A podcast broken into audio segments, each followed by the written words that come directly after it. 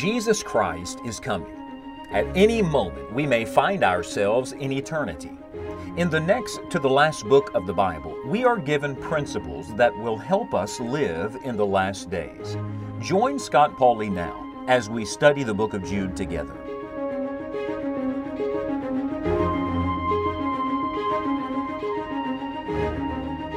Satan is a master at identity theft.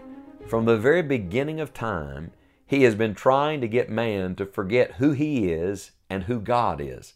Uh, remember, all the way back in the Garden of Eden, that serpent was trying to confuse Eve on the goodness of God and who she was and what she should do. Well, I want you to know he's doing the very same thing now at the end of time.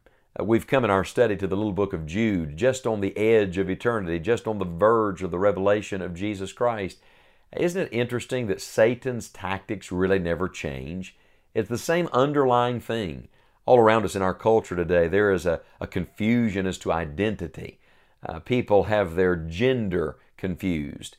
Uh, they have their doctrine confused. They have lots of things confused. And even God's people, even the Lord's people, if not careful, can forget who they are in Jesus Christ. I want to remind you that in dark days, we must constantly rehearse in our minds who God is and who we are. Uh, friends, Christ is our life. I'm in the Lord Jesus, and praise God, the Lord Jesus Christ is in me. And that's why in this book of Jude, Jude, under inspiration of the Holy Spirit, begins this way Jude, the servant of Jesus Christ and brother of James, to them that are sanctified by God the Father and preserved in Jesus Christ and called. Essentially, Jude says, I want you to know I'm about to talk about some heavy things, and we're going to deal with the darkness all around you, but I want you to remember the light that is in you. Jude says, I want to identify who I am plainly, and I want to remind you of who you are in the Lord Jesus Christ. On the edge of eternity, we must remember who we are. Who are we? Well, first of all, we're individuals. Now, the very first word of the little book of Jude is not a group name, it's not a collective or corporate identity, it's an individual. His name is Jude. He is the man used of God under inspiration of the Holy Spirit to pen these words. You know, uh, preachers, we speak to crowds. We oftentimes preach and teach to, to large numbers of people, but I would remind you that God always deals with individuals. People are convicted individually. People come to Christ individually. Uh, the Lord grows you individually. He is a personal God. Aren't you glad He knows your name today? Aren't you glad He knows your background? He has a plan for your life, as surely as He did for Jude. Who is this man, Jude?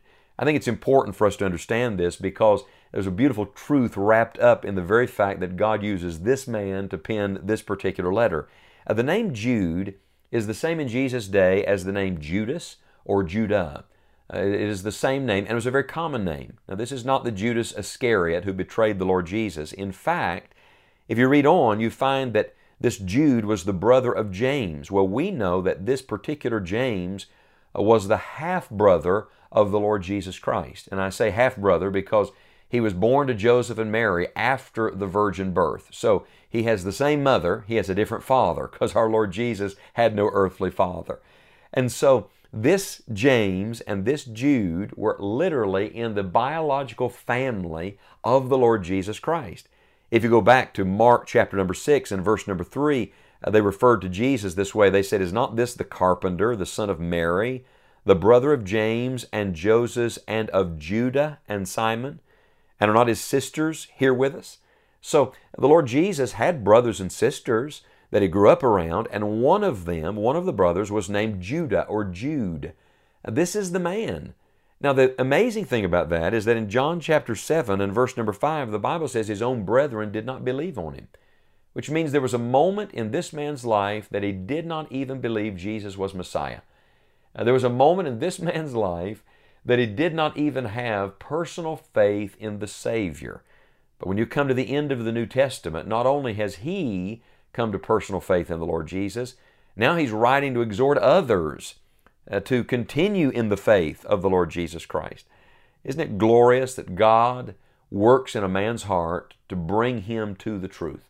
And perhaps you're listening to this today and you do not know for certain that your sins are forgiven and that heaven is your home and that Jesus Christ is your Savior. I want to tell you, living on the edge of eternity, the first thing you need to do is you need to make sure that you personally have called on God and asked Him to forgive your sin and come into your life. You need to place your faith in Christ and Christ alone today for your soul's salvation. Your name needs to be written down in God's book in heaven, in the Lamb's book of life. And if that's never happened, I want to challenge you to pause right now, no matter where you are, and just simply say, Lord, be merciful to me, a sinner. I believe on you, and I trust you now to be my personal Savior. And as surely as the Lord changed Jude's heart, as surely as He's changed my heart, He'll change your heart. As a matter of fact, Jude goes on to say, I am now the servant of Jesus Christ. Now just ponder that a moment.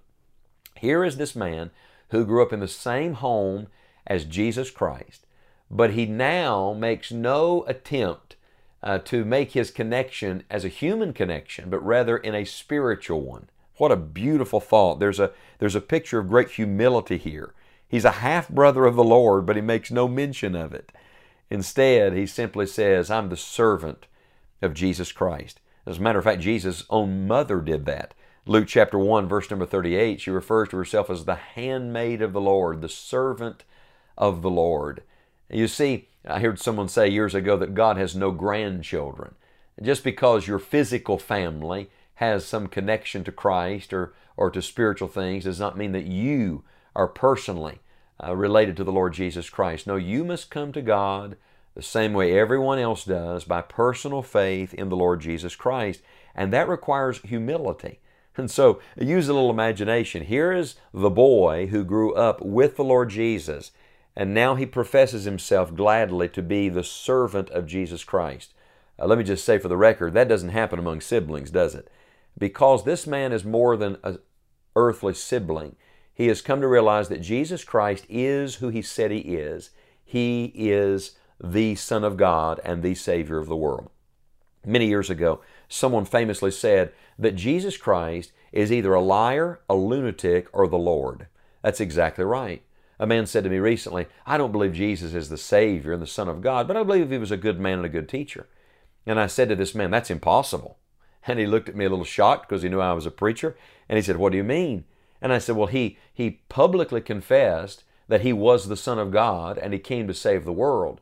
So if he was not that, he was not a good man and he was not a good teacher, he would have been a liar, a farce, a fraud. You see, you can't have it both ways. It's one way or another. And I think one of the greatest evidences that Jesus Christ is who he said he is, is that his own family members that grew up under his roof came to personal faith in Him as the Son of God and the Savior of the world. Remember, nobody knows you like the people who grew up with you. Nobody knows you like the people that live under your own roof. And those who knew Jesus Christ best, who were closest to Him, though it took a little, a little journey for them to come to understand who He was, they ended by saying, We are the servants of Jesus Christ. I hope today that you know the Lord Jesus as your personal Savior. I hope you can say gladly, that He is your master and that you are His servant. Because on the edge of eternity, friend, the only thing that matters is your own personal relationship to Jesus Christ.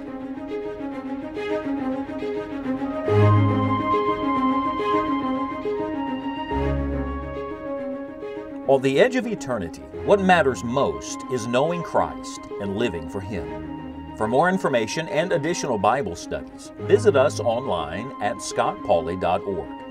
Thank you for enjoying the journey with us as we travel through the Word of God.